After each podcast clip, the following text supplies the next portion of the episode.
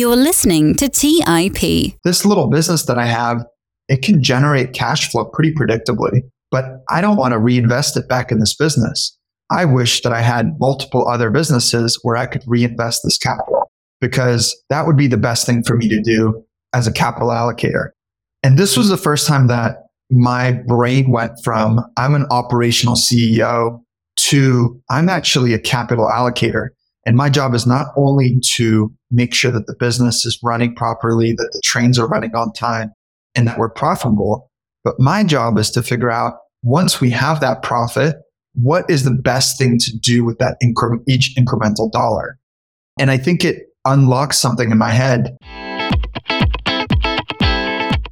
Hey guys, in today's episode, I got to sit down with Sieva Kozinsky to do a deep dive into his entrepreneurial career and his journey to building his holding company, Enduring Ventures.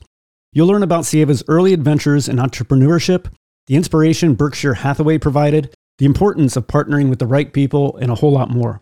Sieva is an entrepreneur and co founder of Enduring Ventures, which is a long term holding company dedicated to buying and building beautiful businesses and stewarding them with exceptional values driven leadership.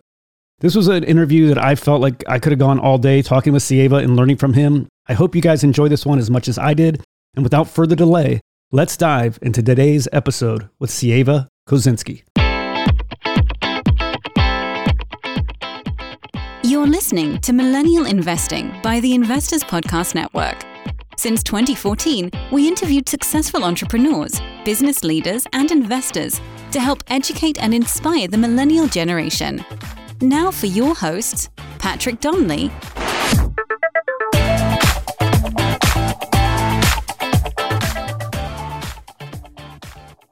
Hey, everybody, welcome to the Millennial Investing Podcast. I'm your host today, Patrick Donley, and joining me today is Sieva Kozinsky. Sieva, welcome to the show. Hey, Patrick, great to be here. I'm really happy to have you on here today. I want to just jump right in and talk about your early days. I know your mom immigrated from Russia when you were a little baby, and I wanted to hear about that. I mentioned I've got several Russian friends here where I live in Columbus, Ohio. They're all incredibly entrepreneurial. I wanted to just talk a little bit about your experience coming to the US. Obviously, you were a baby, but I wanted to hear a little bit about what your family did and just like this entrepreneurial gene that I feel like a lot of Russian immigrants have. Absolutely. And I think the short of it is my engine is an outcome of my mother's and my grandmother's experience. They had a very hard life in communist Russia for many, many years. They are Jews, uh, which you couldn't really be there. So they suppressed their kind of religion. And, you know, they grew up in whatever way they knew how there.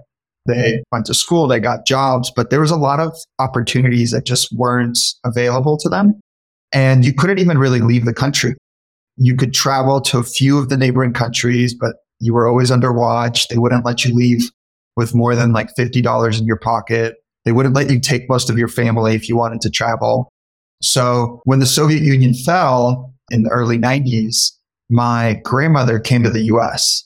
And at the time, you had to go through either Israel or Italy. And you could go to one of those countries as kind of a stopover point to get to the US because there was a there was like a refugee program. They're offering asylum for Jews from the Soviet Union. My grandmother spent time in Italy living a little in a little tiny studio all by herself. She didn't speak Italian, she didn't speak English, but eventually she got selected for the lottery to come to the US. And she had a friend who who lived near San Francisco. So it was kind of the only place she knew in the US. She flew there and she started building a little life for herself and saving money so that she could bring my mother over and myself. And if you just imagine when my mother came over, she was 21 years old. I was one. She didn't speak the language. Uh, she never planned on coming to the, to the US. And she left behind, you know, a career. She left behind her husband. She left behind all her friends in order to create a better life for me, right? That was really where the decision stemmed from. She had already gone through her medical school in Russia. So she was getting ready to be a doctor. And she had a good life. You know, for her, she kind of made it through. She didn't really see any obstacles, but she knew that I would never have the opportunities that I would have in the Soviet Union or in Russia at the time that as I would in the US. So she moved for me and I think a lot about their, you know, I think I do think a lot about their experience. And I think it just like keeps me moving. It keeps me hung- humble. It keeps me hungry for sure in a way that, you know, some people that maybe don't have that story and don't have that close family experience um, may not. My friends have a similar story. Both their parents were professionals, doctor, dentist. And once they came to the US, you know, that obviously goes away. That's really hard. You're, what did your mom do after like getting to San Francisco, you said? Yeah, she came to San Francisco. So my grandmother was working two jobs at the time. She was working in a restaurant and she was working a front desk job at a hospital. So she was also in healthcare in Russia.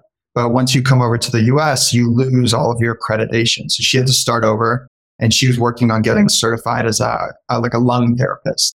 My mother came over and because she couldn't be a doctor here and she didn't want to go through the seven year medical school program, she found a dental school program that gave you one year of credit if you had medical experience in a different country.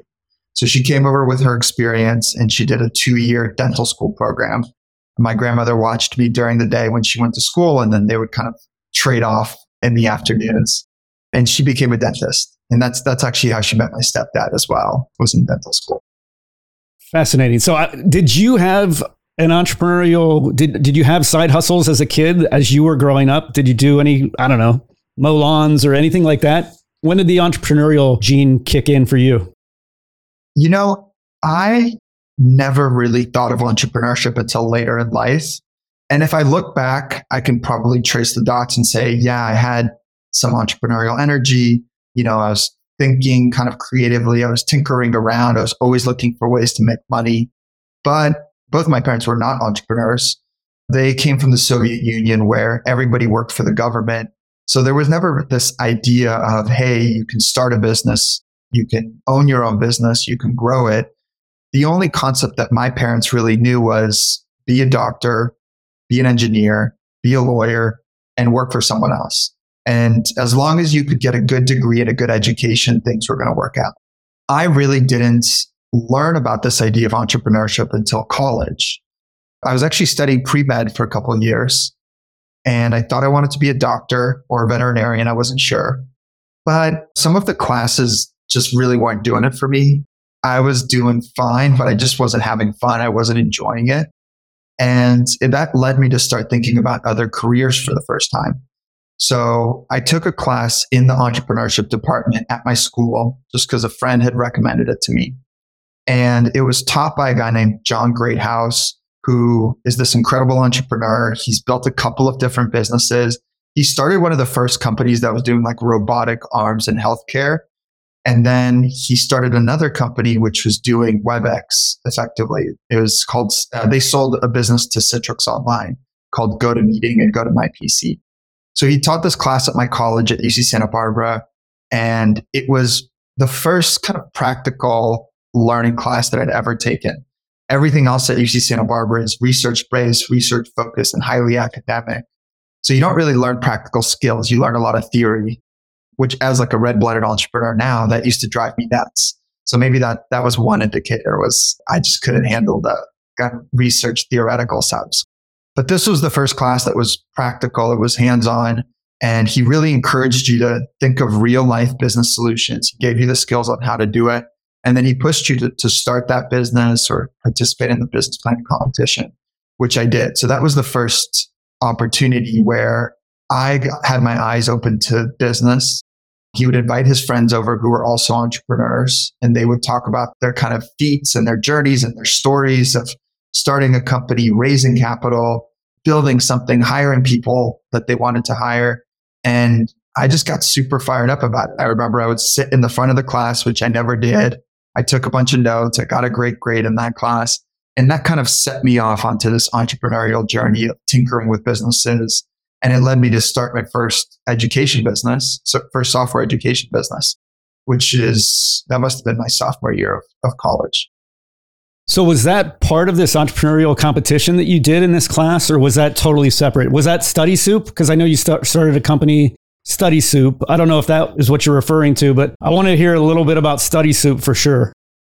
my sophomore year, as I was kind of opening my mind to this idea of starting your own business, the teacher's advice was basically work on something that you know and you understand. And at the time, I'm a sophomore in college. So I didn't understand a lot of things. You know, maybe my world was a few very simple things, right? It was family, it was music, it was school and parties and sports as well. I started just trying to solve my own problem. And one of the problems that I noticed at the time was I was living off campus and I was biking to campus with all of my like textbooks and my laptop. It was so heavy because I had to carry it around all day. I didn't want to leave campus because I lived so far off. I, I lived so far away from class.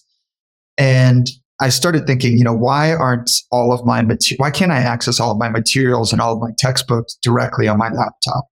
This is before there were ebooks. This is before everything was accessed online. Now, now we're in a different world. But at the time, as you can imagine, I was carrying like three textbooks, notebooks, and my big old laptop. This was really the first idea. And I went to a buddy of mine who was a software engineer. And I said, Hey, I don't know anything about building a software company, but will you help me build the software? And then I'll go sell it to university professors. I'll sell it to the school and we'll, we'll create this course delivery solution for people's ebooks, for their readings, for their class notes. And at first we called it Studiously. And we went about selling this software and it was incredibly hard. Most universities do not want to buy a rinky dink software from two guys, you know, working on it in the attic of their dorm, basically, which is what we were. So we worked on that for an, a year and a half. We got a little bit of progress, but it was like pushing a boulder uphill is incredibly hard. And then we decided to pivot the business. We said, Hey, let's stay in education, but what other solution can we provide to students? And we came up with this idea of helping students sell their class notes directly on our website. We noticed that people are sharing notes, people are selling, sharing study guides, people are helping each other study in school. How can we bring that online? How can we get people paid for participating in that behavior? And that's what Study Soup became. And the fun thing was that as soon as we pivoted, we got to finally see what good product market fit looked like because the business just took off instead of pushing a boulder uphill, students were coming to us and sales were happening pretty easily. And in the first six months, I think we made more money than we had ever made in the first business. Were you just at UC Santa Barbara or were you at other campuses as well? Did you try to, did you grow? Yeah. So right out the gate, we knew we wanted to grow. So instead of testing it at UC Santa Barbara only, the first semester we tried at UC Santa Barbara, University of Oregon, and University of Washington. It's kind of funny to think back on these days, man. I remember those two schools or those three schools being very important parts of our business. So we knew we wanted to grow and we knew that if we made it work at UC Santa Barbara, you know, we may consider it a fluke. Obviously had a bunch of connections and a bunch of friends there. So we wanted to see, can we launch campuses remotely? And we did. And all three of those campuses for us were very successful. And when I say very successful, it was, you know, to the tune of tens of high tens of thousands, maybe a hundred thousand dollars a year. So after that first semester, we thought to ourselves, this seems pretty simple. If we just run this playbook over and over, and I still remember there's 4,000 colleges and universities nationwide. And there's, I think there's maybe like two to 400 of them that are considered like large public state schools, similar to the ones that we started with. And we said to ourselves, great, like, you know, we're making a few hundred thousand dollars. We're making about, let's say a hundred thousand dollars a piece here. If we go do this at 10 campuses, we'll be making a billion dollars a year. If we do this at 100 campuses, we'll make $10 million a year. And this sounds like a great business. This sounds like a great opportunity. We raised a little bit of money from angels, which was incredibly hard. Um, this was our, you know, this was our first business. We're like 22 year olds. We're going around San Francisco meeting with angel investors and VCs and I got a lot of people who slammed the door in my face, some very kindly, some not so kindly. But after hundreds of conversations, and it really was hundreds of conversations, I was able to raise a little bit of money to test out this, this thesis of ours. And we worked on growing that business from three schools to 15 schools and then to 150 schools. And between three to 15 schools, it worked fine. Like our, our thesis held, it grew nicely. But going from 15 schools to 150 schools, things started to fall apart for us. The unit economics changed because we noticed that different schools behaved differently. Some cared about school, some didn't care about school. Some schools were big, some schools were small. Some schools were easy to advertise to and others were hard to advertise to. We kind of got lucky and we caught lightning in the bottle for the first 15 schools, but things started to really slow down after 15 schools. And eventually that business hit kind of a, a plateau. We got to a few, maybe like three and a half million dollars of revenue. We were not profitable. We were burning a lot of money trying to grow and grow big and grow fast. We were, we were excited about that venture growth mindset. And eventually we realized, man, this, this business is not going to grow. Maybe it'll grow to 5 million, but it's not going to grow to 50 million. And we should slow down. We should slow down our spending to become a profitable company because otherwise we're just going to shoot off a cliff and, and not have money to pay for payroll. And that's when we kind of had a come to Jesus moment. You know, we realized that our original plan was not the one that we set out to, our new plan was really not the one that we set out to pursue. We were no longer going to be on this venture growth strategy and, and we dialed everything back. I promoted my COO and made him CEO and, and, I, and I tasked him with making the company profitable. And he did that. And it, that business is still around today, um, which is maybe like 12 years later, which is surprising to me. I haven't been involved with it for eight years, so I can't take any of that credit, but they're still running a kind of small, profitable business. Let's take a quick break and hear from today's sponsors. Hey everyone, it's Patrick, your host of Millennial Investing. Every year, my buddies and I do a guy's trip to escape the cold and dreary Ohio winters. Once we pick our destination, without fail, we all jump on Airbnb and find an incredible place to stay. We just got back from an amazing trip in Palm Springs, California, and our Airbnb home was a huge part of creating memories we'll never forget. I loved it so much, I'm taking my family back to Palm Springs for spring break, and we're staying in an Airbnb home my kids fell in love with and picked out themselves. While I was there, I had the realization that my own home could be an Airbnb. It's an excellent way to earn some extra cash, whether you're saving up for your next vacation, paying off some bills, or investing. Your home might be worth more than you think. Find out how much at airbnb.com slash host. That's airbnb.com slash host. Hey guys, have you ever wondered if there's an AI tool like ChatGPT specifically built for the stock market? A tool that not only does the research and analysis for you, but also allows for dynamic discussions? Well, wonder no more. Meet Meyka, your AI powered stock research assistant, now enhanced with real time stock data. Let Meyka do the heavy lifting for you to significantly reduce your research time. And the best part, Meyka is 100% free. Ask Meyka questions like Explore the financial health of Apple through a summary of its balance sheet. Compare the financial statements of Apple and Tesla. What is the analyst price target for Microsoft? What is the social sentiment analysis of Amazon? And millions of other queries right at your fingertips. Visit Meyka.com. That's M E Y K A.com. Buy low, sell high. It's easy to say, hard to do. For example, high interest rates are crushing the real estate market right now. Demand is dropping and prices are falling, even for many of the best assets. It's no wonder the Fundrise flagship fund plans to go on a buying spree, expanding its billion dollar real estate portfolio over the next few months. You can add the Fundrise flagship fund to your portfolio in just minutes and with as little as $10 by visiting fundrise.com slash millennial investing. Carefully consider the investment objectives, risks, charges, and expenses of the Fundrise Flagship Fund before investing. This and other information can be found in the fund's prospectus at fundrise.com/flagship. This is a paid advertisement. All right, back to the show. That's awesome. So when you decided to go whole hog into it and, and grow, were, had you already graduated at that point, or were you still were you still taking classes and still in university? Yeah, I had graduated already. I was working at a restaurant at night. So I would work on my startup during the day between like 7 a.m. and 6 p.m. or so, uh, maybe 5 p.m. And then I would go to work at a local restaurant and I would work the night shift. I would work the dinner shift between 6 p.m. and like midnight. And I would do the same thing over and over again. So the, the waiter job, the restaurant job gave me the cash that I needed to pay for rent, which wasn't expensive. I was living with roommates at the time. And uh, the startup was the opportunity that I was really investing in. But it was a great learning experience. You know, I think the real takeaway there is there's a lot of young people who get caught up in the excitement of venture capital, the excitement of growing a business fast. You know, TechCrunch was kind of at its peak when I was 21 years old. and people were announcing big funding rounds and people were getting celebrated for growing really fast and getting their companies sold. That was the information and kind of the environment that I was in. And I thought to myself, you know, I can do that. I'm going to do that with my current business. But I never stopped to really consider and think to myself, hey, maybe this business isn't supposed to be a venture capital backed business. Maybe this isn't going to be the next Airbnb. Maybe I should just grow a nice, profitable business.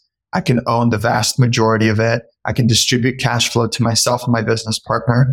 And then I can use that cash to go start other businesses, invest in real estate. That never once crossed my mind. And it was really just the lack of kind of experience, a lack of knowledge, and nowadays, when I get approached by young entrepreneurs, young people starting businesses, I really encourage them to first consider starting a profitable business, maybe a good service business or something that'll just generate cash flow for your lives. It gives you an opportunity to learn good business hygiene. You know, how do I read a financial statement? How do I understand what gross profit, gross margin means, which I really didn't know at the time of starting my business. But pushing a profitable business, growing a profitable business really forces you to do that, right? Because if you don't have venture capital or angel money in your bank account, you have to think very carefully where's every single dollar going for? What's my cash conversion cycle? How long does it take me to get money from my accounts receivables? How long does it take me to pay my bills? And once you learn those things, let's say you build a nice cash flowing business, if you want to go pursue a fast growth, big venture capital swing, feel free to do that, but you're now doing so with kind of better hygiene, better fundamentals than, than I did when I started. That's good advice. I love that. I wanted to take a little step back. At a certain point, you ended up in San Francisco and you were sharing an apartment or sharing something with Sam Parr. I wanted to hear about the like that experience of working with Sam Parr at the Hustle. I, I think you guys were working on separate things, but you had day to day contact. It sounded like, and at one point, Tim Ferriss showed up and I, I just think all of this is fascinating. So I wanted to hear a little bit about those experiences in San Francisco. Yeah, sure. So that's a, that's a long time ago now, and Sam is is a good friend of mine. Let's see. I was working in San Francisco at a little tiny office by myself on my startup at the time, and I was subscribed to Startup Digest, which I would imagine they're still around, but it was a weekly newsletter about startup news. And I received the weekly calendar. They used to share events and it basically said, Hey, today, Monday night, there's a book club meeting, business book club meeting hosted by a guy named Sam Parr. And I'm a book nerd. I love business books. I love autobiographies. I've read hundreds of them. And I thought to myself, you know what? I don't have a lot of friends here in San Francisco right now. I, certainly don't have a lot of friends working on startups. So I'm going to go to this event and see what it's like. Maybe I'll make some friends. Maybe I'll just find some peers who can encourage me to read interesting books and keep me accountable. I went, I showed up. It was, I remember it was on the border of Chinatown and uh, Little Italy there, uh, which is North Beach. And I showed up. It was in this like dingy little tiny bar. It was very dark and there was like kind of like neon lights around. You couldn't really see what was going on. So I went, went through the, went down this hallway and at the end of it, there was a small group of people. I want to say there was like seven people there. And I see this guy, this pretty tall guy standing there. He's wearing cowboy boots and a button down shirt. And he comes up and he shakes my hand and he says, Hey, I'm Sam Parr. How are you? He's incredibly gregarious and charismatic. I probably would have left if he hadn't greeted me because it was like so dingy and weird. And there weren't a lot of people there. And I was like, what did I get myself into? I got to get out of here. But basically, what Sam did is he hosted this event once a week. There's a book chosen every month. And he used this book club as an opportunity to meet interesting people, to bring in speakers to come and talk to us and talk about their books, and just to build out his, his network and stay accountable around reading. Um, and I thought it was a great idea. You know, there, there are many people that kind of like floated in and out, but Sam and I became very close as well as a couple other people in that group. And, and that's what really kicked off our relationship. So years later, maybe like a year later, I had gotten an office in the sunset. I was sharing an office with a couple other guys. And it looked like a little apartment building, but it was actually the old office building of Craig Newmark, Craigslist. He had spent 12 years in that office building. So he'd really started the business there. It was just him and a friend. And then little by little, they grew and they took, took over this whole kind of two story apartment in the sunset right off of Judah. I moved into that office. I started sharing it with a couple of friends. Eventually they moved out and I reached out to Sam and I said, Hey, you know, we, we have space in our office. I know you're starting the hustle, which was a, a media company at the time. Do you want to come share this office? And he moved in with me. Another group moved in with us and they eventually moved out. But Sam and I stayed and little by little, he grew the hustle and I worked on Study Soup. Um, and we, we became closer over that time period. You asked about Tim Ferriss. So, so Tim Ferriss became an investor in hustle. And he showed up in the office one day, and this is pretty early in Tim's journey, uh, you know, as a kind of content creator, as being like a kind of media mogul. Before, would, would this have been before the four hour work week came out or right around that time? It was right after the four hour, it was right after the four hour work week came out. So obviously the four hour work week was a bestseller. So, so he was famous for that but he didn't really, you know, he wasn't as big on his podcast just yet, which I think is kind of his biggest platform now, and his email newsletter as well, which I think now has millions of subscribers. So he came into the office and I was just kind of lurking around. You know, I wanted to meet Tim. I'd read the four hour work week. I was, I was fanboying and he was talking to Sam and I was there just kind of listening in. You know, he, he shared like a few interesting lessons because Sam was obviously in the early stages of building his media company. And he wanted to hear from Tim. Hey, Tim, like, what did you learn building your company? Where's the value? Where do the economics really accrue for these types of media companies? And Tim shared something interesting that I had not really considered in the past because I assumed Tim is selling the four hour work week. He's making a bunch of money on his books. That's what's really going to make him famous. So he's going to spend his whole life making books and making money off of those books. But what he actually shared in that office is he said, look, I make some money off of these books that are bestsellers, but I don't make a lot of money off of it. My long term game is to build up my own audience. His game was really to build up his podcast and his newsletter.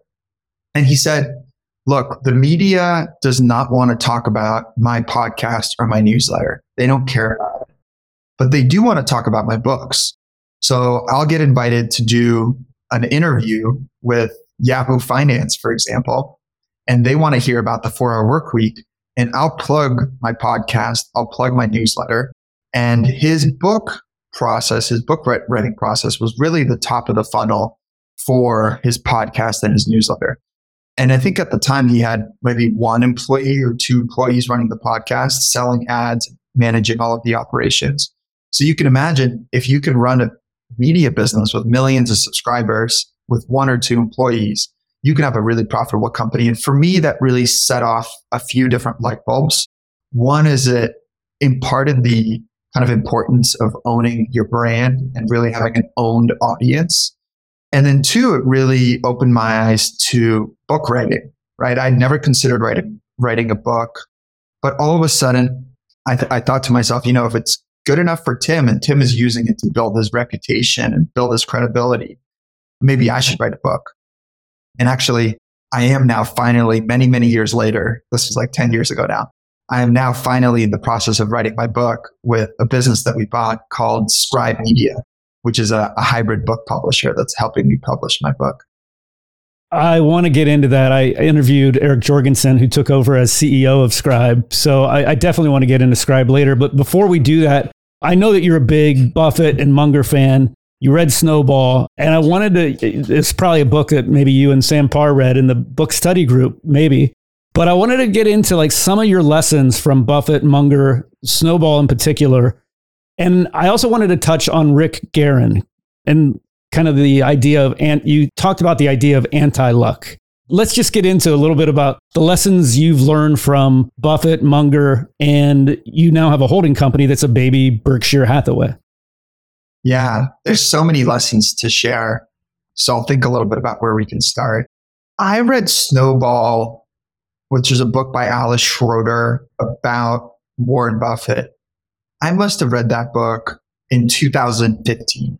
In 2015, I was spending a lot of time in India because we were hiring a lot of staff there for my Study Soup company, both engineers and academics.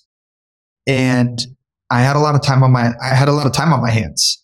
I didn't have any friends there, so I was really just working and reading. And I read Snowball, and one of the things that stood out to me was that Warren had this holding company called Berkshire Hathaway. And the way it worked for him is he had a few different businesses that all generated cash flow. And he could take money from all of those businesses and pull it up to the holding company and reinvest in the best growth opportunities. Sometimes that meant new businesses. Sometimes that meant his current growth businesses. And right around 2015, I was starting to think of Study Soup. I was starting to see kind of the writing on the wall for, for Study Soup. Maybe this was actually 2014 now that I think about it. But I was, I was seeing that Study Soup had gone from doubling or tripling in size year over year. And all of a sudden we hit a ceiling and the business was still growing, but it was growing at like 10 or 15% per year. It was no longer kind of requiring, uh, or was no longer requiring the type of investment that we were making into it previously. So I'm looking at Warren Buffett's situation and he has multiple businesses where he can reinvest capital however he sees fit. And then I'm looking at my situation and I'm thinking to myself, man, like this little business that I have, it can generate cash flow pretty predictably, but I don't want to reinvest it back in this business. I wish that I had multiple other businesses where I could reinvest this capital because that would be the best thing for me to do as a capital allocator. And this was the first time that my brain went from I'm an operational CEO to I'm actually a capital allocator. And my job is not only to make sure that the business is running properly, that the trains are running on time, and that we're profitable, but my job is to figure out once we have that profit, what is the best thing to do with that incre- each incremental dollar? And I think it unlocks something in my head that I was able to access many years later when I did decide to start Enduring Ventures, uh, which is largely inspired by Snowball, largely inspired by Warren Buffett.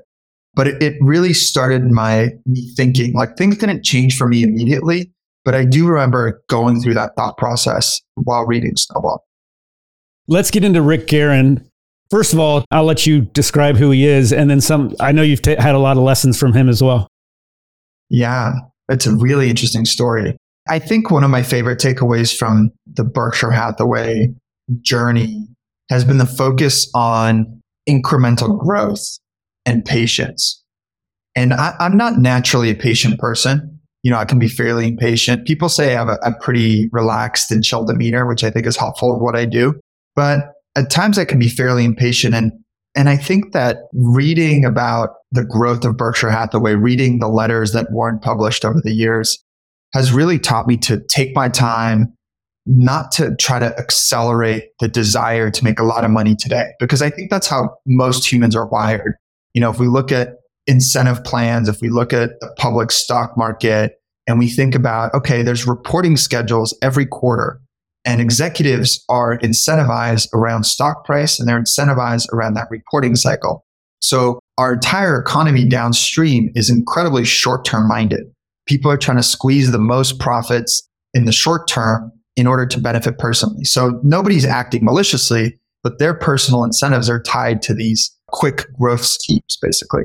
And we see the same thing in private equity. So private equity makes a lot of money by purchasing a business with as much leverage as they can and flipping it two, three, four years later for profit.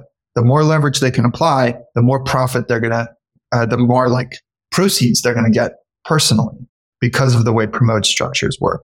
So Warren Buffett is like a light amongst the darkness he writes about this idea of growing slowly, limiting the amount of leverage you apply to things, really trying to grow in a way that is indestructible and is defensible because the markets are going to grow, the markets are going to crash. That is the only thing that's predictable, right? You can't predict the future. You can't predict how the market's going to, go, but you can predict that there will always be re- recessions in the future. There will always be downturns uh, similar to like what we're experiencing in, in the office market today, right? Nobody could have expected the Fed raising interest rates so much and cities getting wiped out, places like San Francisco, where it was considered grade A style commercial real estate is now, you know, 50, 60% vacant. We can't predict what's going to happen, but we can predict that something is going to happen.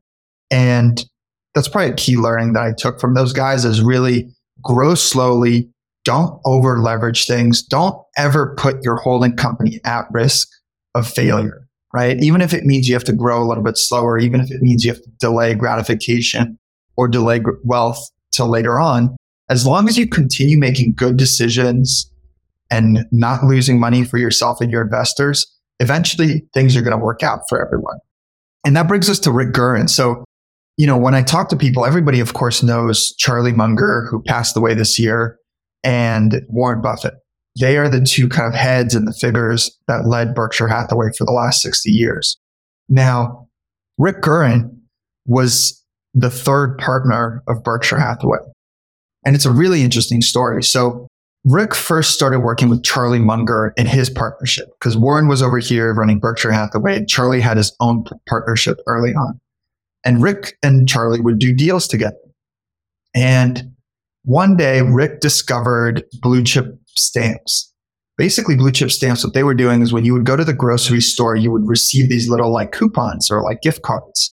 And you could add up these tokens and eventually you could cash them out for money, for gift cards, for prizes. So blue chip stamps was the purveyor. They were the one that supplied the stamps that people collected. And what Rick found was that this business had a, I think it was like a 50 or 70% redemption rate, but they were required to keep all of this cash on their balance sheet as a liability, even though they knew a large percentage of it people would never redeem. They'd been around for many, many years. So they knew what the pattern was. They knew how much of that was actually true cash as opposed to a liability. They had it all listed as a liability because that's what you're required to do with, with things like gift cards and prizes and future prizes. He also noticed that they had like $100 million in public securities. So they were stockpiling cash and investing in bonds and securities. Um, but the stock was trading at something like 60 or 70. The, the market cap of the company at the time was like $60 million.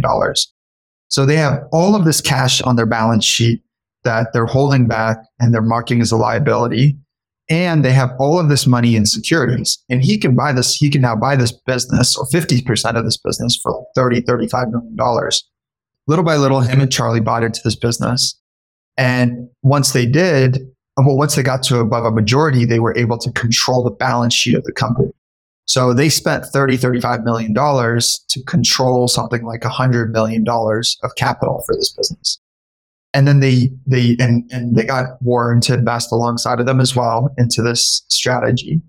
And then they used the capital from blue chip stamps to invest in a few states, few of what became like pretty standout companies for them.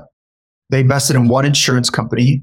Then they invested in the Buffalo, the Buffalo uh, newspaper, which they funded for years out of blue chip stamps, which eventually became a business that was generating somewhere between 30 to 50 million dollars per year of free cash flow for them.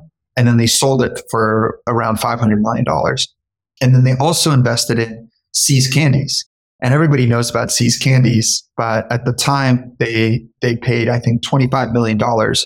They paid like 30 million dollars for the newspaper. They paid 25 million dollars for See's Candies. They put in 30 million dollars into this insurance company and See's Candies became a juggernaut for them. That business to date has produced about $2 billion of cash flow for them over the years, which is just incredible, right? These guys paid $25 million for a business that has generated $2 billion of cash for Berkshire. This was all Rick's idea, right? He found this. He's an incredible investor, really smart guy. And eventually they agreed to merge the two partnerships. So Rick ends up with something like 5% of Berkshire Hathaway. Charlie ends up with something like 10 to 15, 10% maybe at the time. And Warren ends up with the vast majority of it. I don't know if there's a, those are exact numbers there, but they're, they're within a few percentage points, I'm sure. Now, 17, uh, 1972 rolls around and Rick Guerin is highly levered on his stock portfolio. And towards the end of 1972, there's a stock crash. 1972, 1973, there's a stock crash. And because Rick is levered on his portfolio, he gets margin called, which means he has to liquidate most of his portfolio in order to pay down the leverage that he's that he was taking. So he ends up selling his shares back to Warren Buffett for something like $43 a share. All of them get liquidated and sold to Warren. Today, you know, if you fast forward the clock, I think Berkshire's trading at over half a million dollars a share. And his piece of the portfolio would have been worth somewhere like seven, $7 billion. What's the lesson there? The lesson is really, you know, and, and, and actually Warren got asked about Rick Guerin just a few years ago in an interview. They said, Hey, you know, you guys used to have a third partner named Rick in the early 70s. What, what happened to him? And Warren shared this incredible lesson. He, he basically says, Rick Guerin was just as smart as Charlie and I. He's an incredible investor. But Rick was in a hurry and he had these loans out on his portfolio. He was in a hurry to get rich. That's why he had these loans out. He wanted to get maximum leverage to get maximum returns. So when he got margin called and he's had to sell all of his shares back to Warren, he lost everything. And that really is the lesson, right? Like you can be an incredibly smart investor, you can be incredibly hardworking, but if you have a systemic risk in your portfolio, which is usually too much debt, um, it can take you down. So my takeaway is, you know, take your time, never apply systemic risk to your holdings. You can use leverage thoughtfully. You know, for us, we have zero leverage at our holding company, but occasionally when we buy a business, we'll use a little bit of debt at those businesses, right? Because we think to ourselves, we're going to do whatever it takes to protect those businesses. But if a few things go wrong and it doesn't work out, we don't want to harm our greater portfolio of businesses. Let's take a quick break and hear from today's sponsors. Hey everyone, it's Patrick, your host of Millennial Investing. Every year, my buddies and I do a guy's trip to escape the cold and dreary Ohio winters. Once we pick our destination, without fail, we all jump on Airbnb and find an incredible place to stay. We just got back from an amazing trip in Palm Springs, California, and our Airbnb home was a huge part of creating memories we'll never forget. I loved it so much, I'm taking my family back to Palm Springs for spring break, and we're staying in an Airbnb home my kids fell in love with and picked out themselves. While I was there, I had the realization that my own home could be an Airbnb. It's an excellent way to earn some extra cash, whether you're saving up for your next vacation, paying off some bills, or investing. Your home might be worth more than you think. Find out how much at airbnb.com slash host. That's airbnb.com slash host. Buy low, sell high. It's easy to say, hard to do. For example, high interest rates are crushing the real estate market right now. Demand is dropping and prices are falling, even for many of the best assets. It's no wonder the Fundrise flagship fund plans to go on a buying spree, expanding its billion dollar real estate portfolio over the next few months. You can add the Fundrise flagship fund to your portfolio in just minutes and with as little as $10 by visiting fundrise.com slash millennial investing. Carefully consider the investment objectives, risks, charges, and expenses of the Fundrise flagship fund before investing. This and other information can be found in the fund's prospectus at fundrise.com slash flagship. This is a paid advertisement. Quick math. The less your business spends on operations, on multiple systems, on delivering your product or service, the more margin you have and the more money you keep. But with higher expenses on materials, employees, distribution, and borrowing, everything costs more. So to reduce costs and headaches, smart businesses are graduating to NetSuite by Oracle. NetSuite is the number one cloud financial system bringing accounting, financial management, inventory, HR into one platform and one source of truth. With NetSuite, you reduce IT costs because NetSuite lives in the cloud with no hardware required, accessed from anywhere. You cut the cost of maintaining multiple systems because you've got one unified business management suite. You improve efficiency by bringing all your major business processes into one platform, slashing manual tasks and errors. Over 37,000 companies have already made the move. So do the math. See how you'll profit with NetSuite. Everything seems to be more expensive these days. I've noticed this at my own businesses that I've run. You'd be wise to find proven ways to cut costs and boost performance at the same time. By popular demand, NetSuite has extended its one of a kind flexible financing program for a few more weeks. Head to netsuite.com slash MI. netsuite.com slash MI. That's netsuite.com slash MI. All right, back to the show. That brings me to my next question. We're talking about Warren and Charlie. I wanted to get into your business partner and the importance of picking the right business partner. So, talk about Xavier, if you would, and then whether or not, if somebody's listening to this and they're considering starting a company, whether or not they should pick a partner or go it alone. I wanted to hear your thoughts on that. Yeah, it's a complicated question. So Xavier is an incredible entrepreneur that I met probably 10 years ago now. I was working on my little business, my little Study Soup business, and I got invited to a conference for entrepreneurs in Utah. It was an invite only event. There was 150 people. I got lucky. My friend's dad is a well known angel investor. He said, Hey, you're getting started in business. Why don't you come to this conference? I certainly didn't belong there amongst the people that were there. I was kind of the bottom of the totem pole as far as entrepreneurs are concerned. That was Summit? Summit Series. Yeah, exactly. So I went there and I showed up and I'm sitting in the house where I'm spending the weekend talking to some of the people who's, who I'm sharing with. And this guy comes in with long hair. He's wearing a suit. Uh, he just flew in from Africa. His name is Xavier. And, you know, over the course of the weekend, we become friendly. We get dinner together. We ski together. We, we, we have a really, we had a really nice time. You know, we always joke that we met in a hot tub because, because we went hot tubbing that day. But yeah, so he, yeah, what I learned about him is that he's an entrepreneur. He's built a couple of businesses. He built one of the largest book retailers on the internet called Better World Books, which he sold. Um, they were processing millions of books per year. And then he started this company in Africa called Zola Electric or Off Grid Electric at the time. And basically, what they were doing is they were lighting the homes of millions of people that were off the grid using solar. Really, really cool stuff. And they had like built this like off grid, decentralized grid technology. Just really, really impressive guy, really impressive company. And we became friends. I used to host this founders dinner in San Francisco with a guy named Sean Puri, who's Sam Parr's co-host now on My First Million. And we used to host this thing called Junto, uh, where once a month or once every two weeks, we would get together with uh, interesting CEOs, people that were building cool companies. And it was really our way to get close with people that were kind of further than us in their career who had built cool things and wanted to meet other interesting entrepreneurs.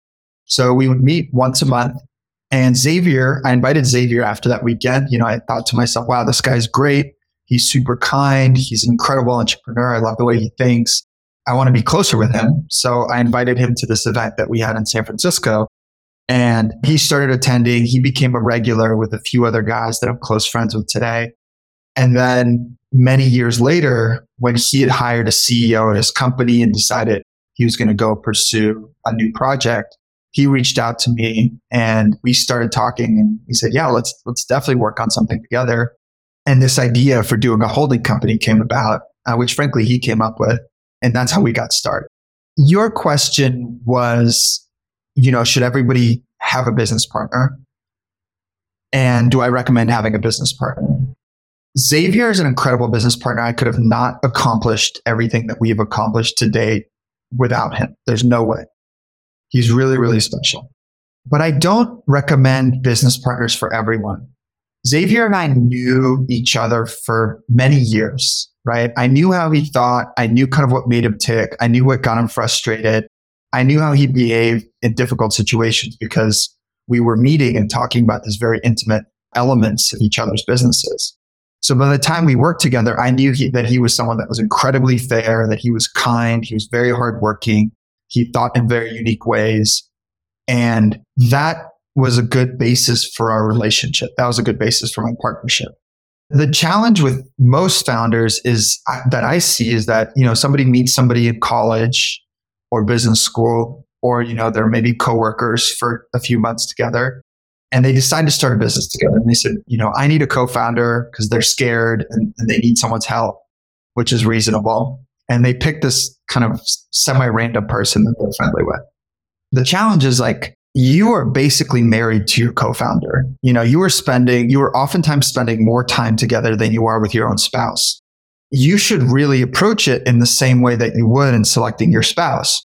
And you would never spend a few hours, you know, most people, most people, I can't say never because some people do, but most people will not spend, you know, a few days together and immediately propose and decide to have children together immediately.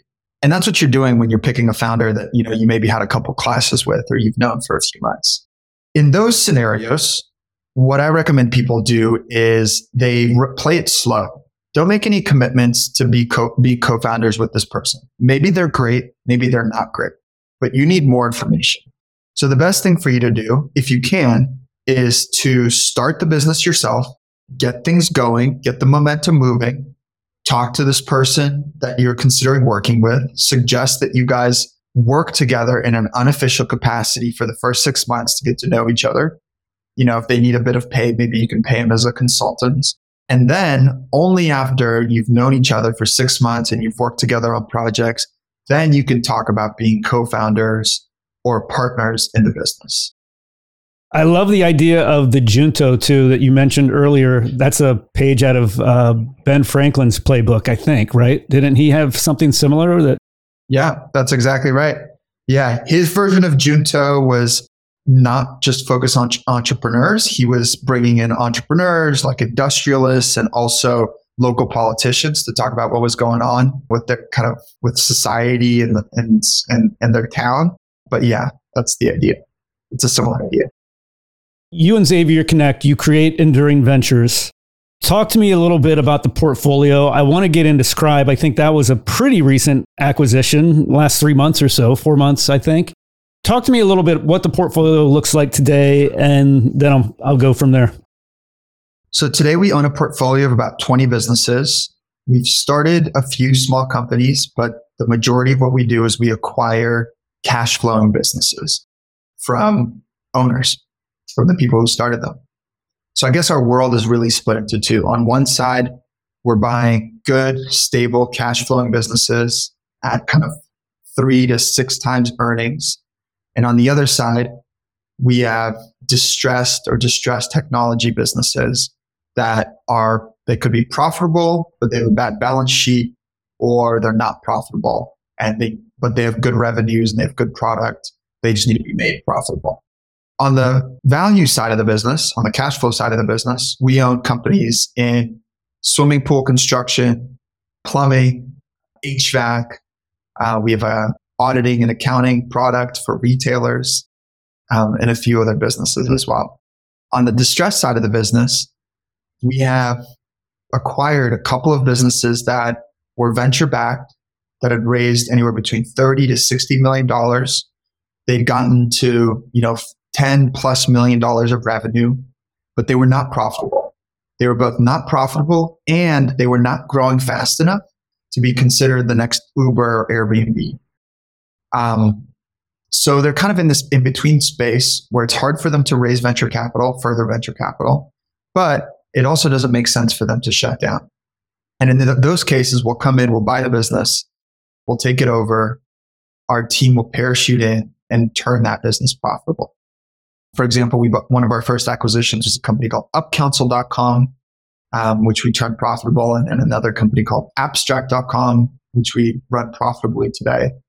And you asked about Scribe. So Scribe kind of straddles both of those categories. Scribe was once a very profitable business that hit some hard times. And for context, Scribe is a hybrid modern book publishing company. So what that means is if you want to publish a book, Patrick, and you don't want to self-publish, you want a really high quality, good looking book that ha- that's been edited by top editors. You want to get it out into the world and really be proud of it. You could use Scribe to do so. And they could even, they'll even provide a ghostwriter that'll write in your, t- in your voice. So they'll do everything for you end to end, everything from helping you figure out what is the exact idea that's going to be compelling for your audience, helping you actually write the book, edit the book, create the design for the product, and then produce it into the world. So they've actually done the book, they've actually published the books of over 2,000 people now. These people are CEOs of Fortune 500 companies, they're coaches, they're lawyers, they're accountants, anybody who's looking to build their credibility and put out a high quality product, high quality, their voice into the world.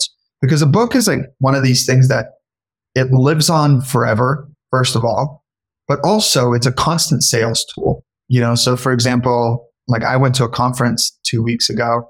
One of the gentlemen there handed me a book, and now that book is on my living room table. So I've forgotten most people that I met at that conference, but I know who he is, and I know what he does, and I know what his business is.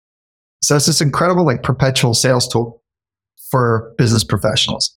On the other side, there's customers, there's like famous, famous uh, influencers, famous writers like David Goggins, who wrote Can't Hurt Me and sold over 5 million copies using Scribe. Nicholas, Nas- Nassim Nicholas Taleb, Chris Voss, and, and many others. And the reason they use Scribe is because if you work with a traditional publisher, that publisher will keep 80% of your winnings, 70% of your winnings. But these guys already have an audience and a reputation. So by using Scribe, they get to control their full IP and they get 100% of the upside. So David Goggins, for example, made many, many millions of dollars more by using Scribe and putting his book out into the world using Scribe.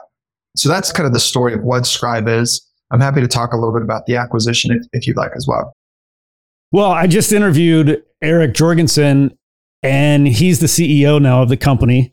He wrote one of my favorite books, actually, which is the Almanack of uh, Naval Ravikant. I love that book. You guys produced it. Just came out with uh, one on Balaji. And then it sounds like you also have plans to write a book, and I'm sure you'll use Scribe. So I actually wanted to get into your idea for your book and some of the thoughts that you have on it. Have you started writing it? Yeah, definitely. Well, I don't want to give all the juicy details away just yet, but I can share what I'm thinking about and kind of what gets me interested in the world. And that will guide what the book is going to be about. I write a weekly newsletter called the Business Academy, uh, which you can find at sievakozinsky.com, just my first last name.com. And the things that I write about are really investing topics, lessons learned in business. And then I do profiles of what I think are interesting holding companies or interesting businesses. So my day to day is learning as much as I can from other investors, from other company owners, talking to private company founders, public company founders, and really understanding what has led to the success of the business, what makes their business tick, and building up my internal repository really sharpening my tool set as an investor so that I can become better and sharper at identifying what is the difference between a good business, a bad business, an outstanding business. And everything we've done so far with Enduring Ventures, everything that I've done so far building my businesses has compounded and led to this. The intent of the book is to be a synthesis of some of those lessons through the eyes of some of the businesses that I also have explored right? Can I teach? Can I use this as a way to teach as many people as possible to become better at identifying great businesses, to become better at running good businesses, to become better investors, etc. You're a great writer. I mean, I've connected with you on Twitter. I love your Twitter tweets, X, whatever it is now. Talk to me a little bit about the actual what Twitter has done for your career and a little bit about just like your creative process in terms of writing and just creating really great content on a consistent basis. It's not easy to do. Yeah, Twitter has completely changed my career the trajectory of our company. It's been incredible. And it's, you know, for people that don't understand or don't participate, I think it's hard to grasp, right? Twitter seems like a silly tool and like Elon gets a bunch of bad press around it people are like, what are you doing there? Why are you wasting your time posting and sharing information? And I can share some of the success that I've had and I, and I will here in a moment. But for me, it really like started to be to share content and share my learnings with through Twitter, through LinkedIn, through my newsletter was really inspired by other great investors. The way I live my life is I think to myself, where do I want to go? Who do I want to become? And and try to learn as much as possible about them and then pattern my life around them. Because these are people that have been doing it for 50 years, right? They've, tried, they've tried and tested different methods that work, that didn't work. And there's a reason that 50 years later, they're doing certain things. So for the last 50 years, Warren Buffett has written an incredibly detailed, thoughtful, and thorough newsletter to the public. He doesn't write it in financial terms. You know, he's not writing it for analysts.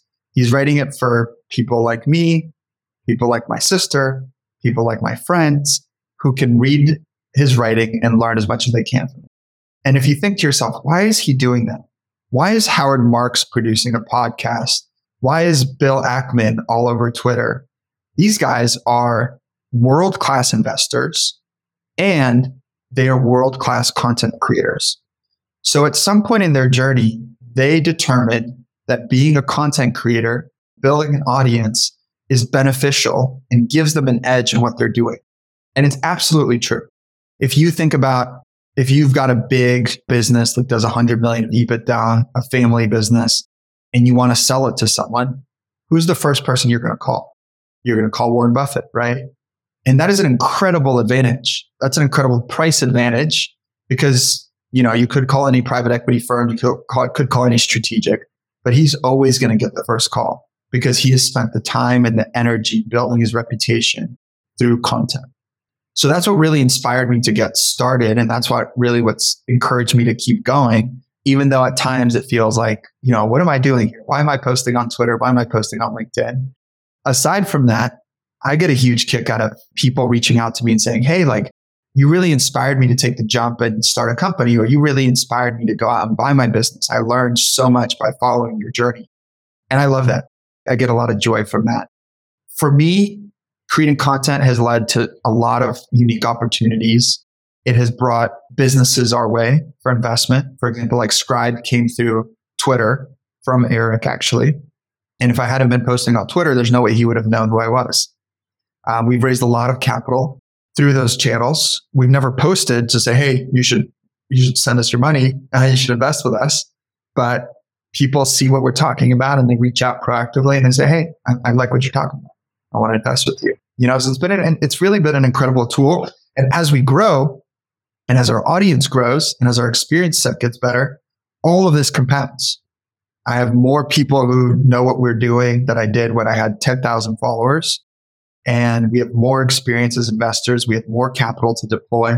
And if we just keep going and we keep growing along those different vectors, I think good things will continue to happen. So I highly recommend it to anyone who's thinking about uh, building an audience. You mentioned a little bit about the idea of cloning and just basically copying the playbooks of people that have already been doing this for 30, 40, 50 years in the case of like Buffett and Munger. I know you're a big fan of Mohnish Pabrai and did a did a thread recently on the Patels who own a I think over 50% of the hotels motels in the US he's got this idea of heads I win, tails I don't lose too much. Is that a concept that you guys do when you're buying and acquiring businesses? And I'm curious how Mohnish has affected your thought process in investing. Yeah, the Dhandho Investor, which which is the book you're referencing, is an incredible book. In it, it talks about the Patels, which is they're not family members. Uh, it's a group of people who all come from, I think it's called the Gujarat, or I don't know how to say it, region of India. And many of the people, let's say most of them, are named the Patels and are named Patels. I think the last name is used as a signifier of what region you're from. Basically, what happened is, I think like 60 years ago, the first Patel gentleman came to the US and bought a motel. And he used a combination of personal equity and debt to buy his first motel. And he lived in that motel with his family. His wife did the cleaning. He handled the business operations and the front desk. His kids would handle the front desk when he couldn't.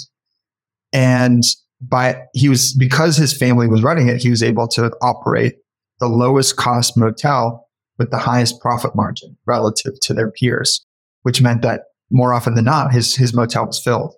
Eventually, he paid off his debt and he went and he bought another motel. And, and, he, and he bought another motel. And when he bought the other motel, he realized, okay, now his family can't run it. So he needed his cousins or his friends uh, from his hometown to come run it. So he invited his buddies from India and he said, Hey, I'm going to buy this motel. I need you to run it.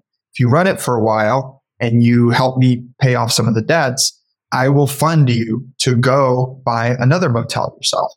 So it became this daisy chain reaction of this group of people, or kind of this group from this one region in the world that built incredible wealth in the US through motels and hotels. They own something like a trillion dollars worth of real estate in the US. And I went to a hotel conference called the Asian American Hotel Association recently.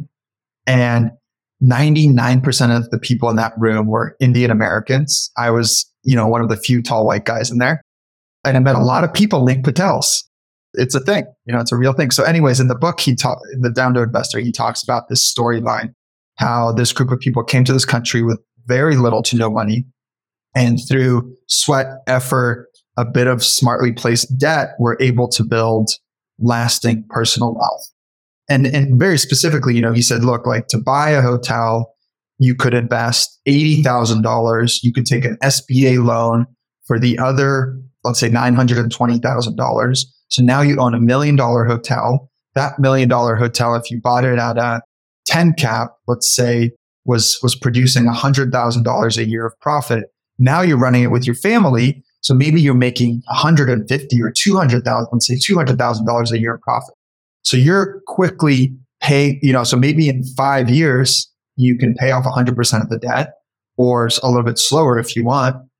Now you outright owe a hotel that's creating $200,000 of cash flow for you. That's a lot of money for somebody that has no American degree, probably very little English, and is now cash flowing this sum of money and owns a property that's worth a million dollars. So the, the real focus there is small and where can you make thoughtful investments where the downside is limited, but if you are successful, uh, the upside is transformative to your life. And, and it's very much how we think about our business, right? We don't want to risk our full capital base on any individual investment. And when we're looking at any individual investment, we're really thinking to ourselves, okay, our downside is, of course, the cash that we put in, but our upside is XYZ right? Where can this business grow? What is the brand value of this business? What are the cash flow distributions? And we're really looking for cash on cash returns of, you know, 20 plus percent. So yes, very, you know, very much so. Mohnish has inspired how we think about our business. Yeah, I love it. I love that guy. He's got some great talks that he's done on YouTube that I highly recommend, along with the Dhandho Investor. Definitely worth checking out. There's so much more I'd like to ask you, but we are out of time, unfortunately. Is there anything that we didn't discuss that you wanted to touch on at all?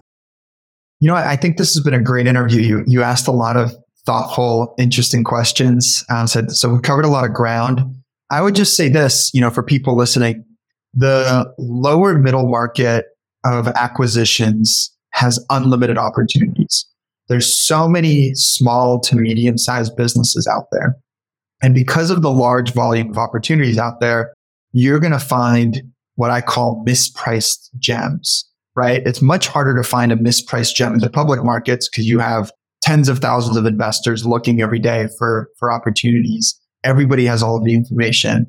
You also have bots and you have mutual funds and you have all of these things that are, that are fighting for good prices in the public markets.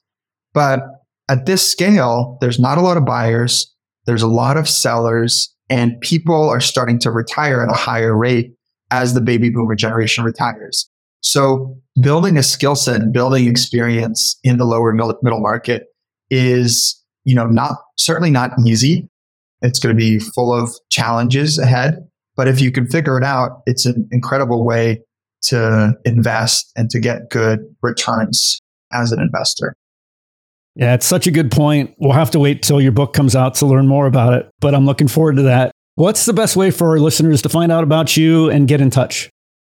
Just my first and last name. It's unique uh, enough that it's easy to find anywhere you, you go. Um, I'm always the first Google search for Twitter and LinkedIn, um, and, and you can sign up to my newsletter. Thank you so much, Patrick. Yeah, thanks, Sieva. Really appreciate your time today. Thank you. This has been great. Okay, folks, that's all I had for today's episode. I hope you enjoyed the show, and I'll see you back here real soon. Thank you for listening to TIP.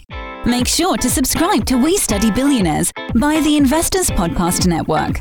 Every Wednesday, we teach you about Bitcoin, and every Saturday, we study billionaires and the financial markets. To access our show notes, transcripts, or courses, go to theinvestorspodcast.com. This show is for entertainment purposes only. Before making any decision, consult a professional. This show is copyrighted by the Investors Podcast Network. Written permission must be granted before syndication or rebroadcasting.